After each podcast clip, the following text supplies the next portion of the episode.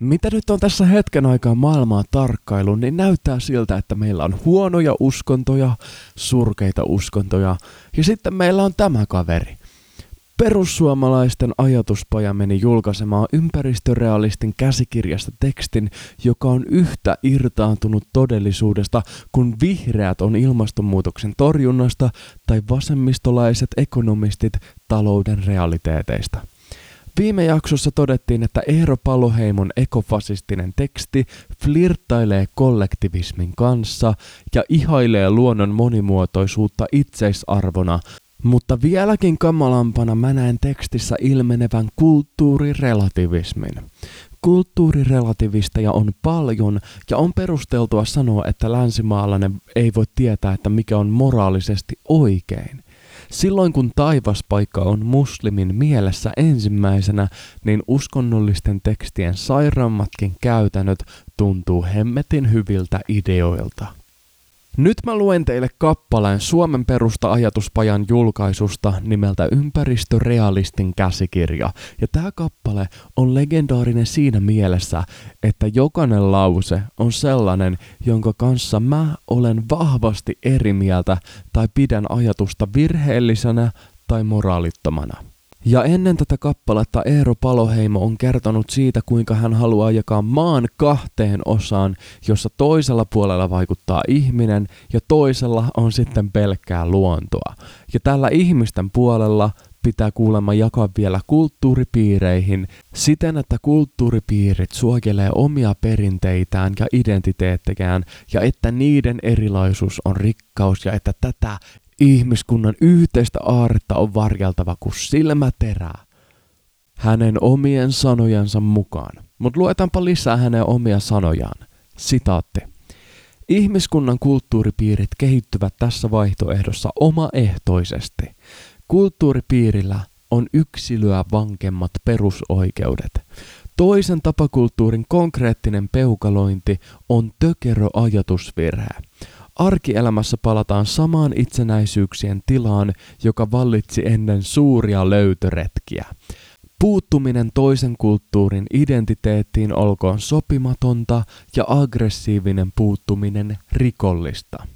Eurooppalaiset viettäköön vuosisatoja katumusharjoituksia menneiden valloitustensa anteeksi pyyntöinä. Mutta kulttuuripiirien rajat ovat suodattimia, eivät seiniä. Vuosisatoja kestävä rauha luo ilmapiirin, jossa sota on kuolemaa julmempi häpeä ja siihen valmistautuminenkin tuomittua. On opittu, ettei junan lattialle syljetä. Onko rauhan opettelu vaikeampaa? Kulttuuripiirit suojelkoon perinteitään ja identiteettiään. Niiden erilaisuus on rikkaus, varjeltakoon tätä ihmiskunnan yhteistä aaretta kuin silmäterää. Sitaatti kiinni. Mä en näe millään tasolla aarteena erilaisia kulttuuripiirejä. Paloheimo tykkää nähdä itseisarvoja siellä, missä hädin tuskin edes on arvoa.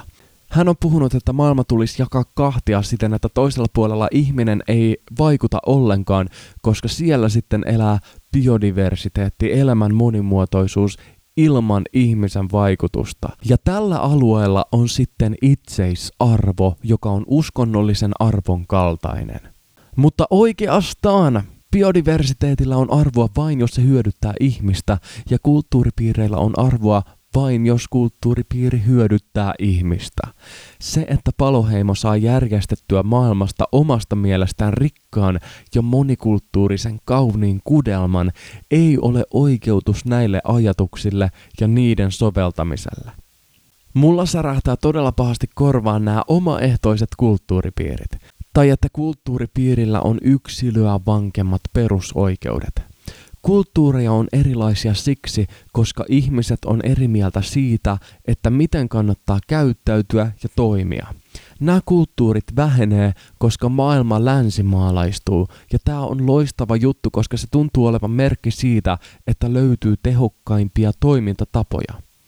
Huonoja kulttuureja on aina kadonnut, ja se on hyvä juttu, mikäli se tapahtuu vapaaehtoisesti. Nykymaailman kulttuuripiirien toimintaa rajoitetaan tai pyritään rajoittamaan ihmisoikeussopimuksilla.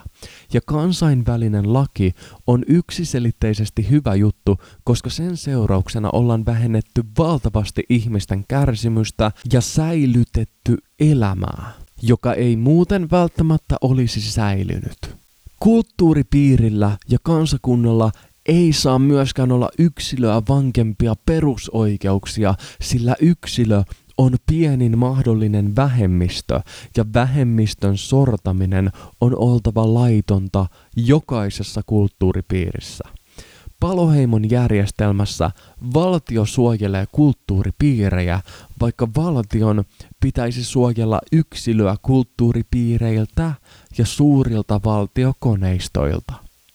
Orjuutta tai muuta ihmisten kärsimystä lisäävää ja yksilönvapauksia rajoittavaa toimintaa ei voi perustella tapakulttuurilla, vaikka kieltämättä kulttuuripiirin raja-alueella asumiseen liittyisi tiettyjä hyötyjä, jossa haluat olla statukseltasi ihmisoikeuksia kunnioittava ja korkean moraalin omava länsimaalainen, mutta toisinaan koet, että vaimosi ansaitsee tulla hakatuksi – niin sitä voi kävellä toisen kulttuuripiirin rajan yli suorittamaan vaimon hakkaamisen perinteinen rituaali.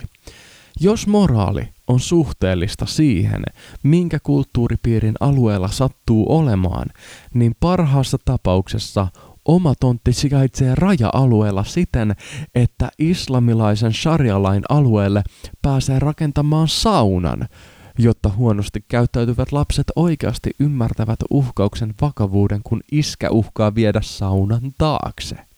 Ryhmän oikeudet yksilön oikeuksien edellä on aina ongelma, sillä yksilö on pienin vähemmistö, ja jos me pidetään huolta yksilön oikeuksista, niin me ollaan parhaalla tiellä.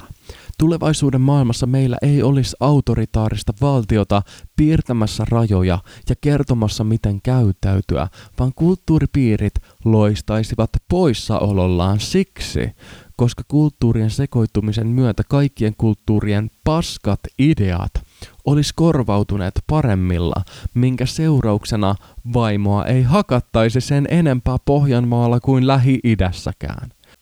Toisen tapakulttuurin peukalointi ja manipulointi parempaan suuntaan on yksiselitteisesti oikeaa toimintaa. Kulttuuripiirit on huomattavasti surkeampi idea kuin vapaa liikkuvuus, sillä olennaista ei ole vain ihmisten liikkuminen, vaan ennen kaikkea ajatusten ja ideoiden liikkuminen.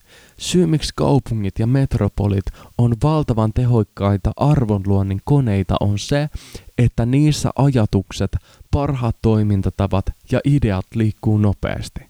Mitä nopeammin me saadaan Pohjois-Koreaan internetti, niin sitä nopeammin me saadaan sinne yksilöä suojeleva kulttuuri. Paloheimo sanoi, että toisen kulttuuripiirin identiteettiin puuttuminen on sopimatonta ja rikollista, mutta mä sanon, että se on hyve. Ihmisten tulee opettaa ja oppia toisiltaan, eikä tämä asia tule muuttumaan vuosituhansiin. Ja jumalauta näitä sukupolvelta toiselle periytyviä syntitaakkoja. Paloheimo oikeasti kirjoitti, että eurooppalaiset viettäköön vuosisatoja katumusharjoituksia menneiden valloitustensa anteeksi pyyntöinä. Tökerä ajatusvirhe ei ole kulttuuripiirien tapoihin ja käytäntöihin puuttuminen, vaan tökerä ajatusvirhe on se, että koetaan lapsien olevan vastuussa isiensä synneistä.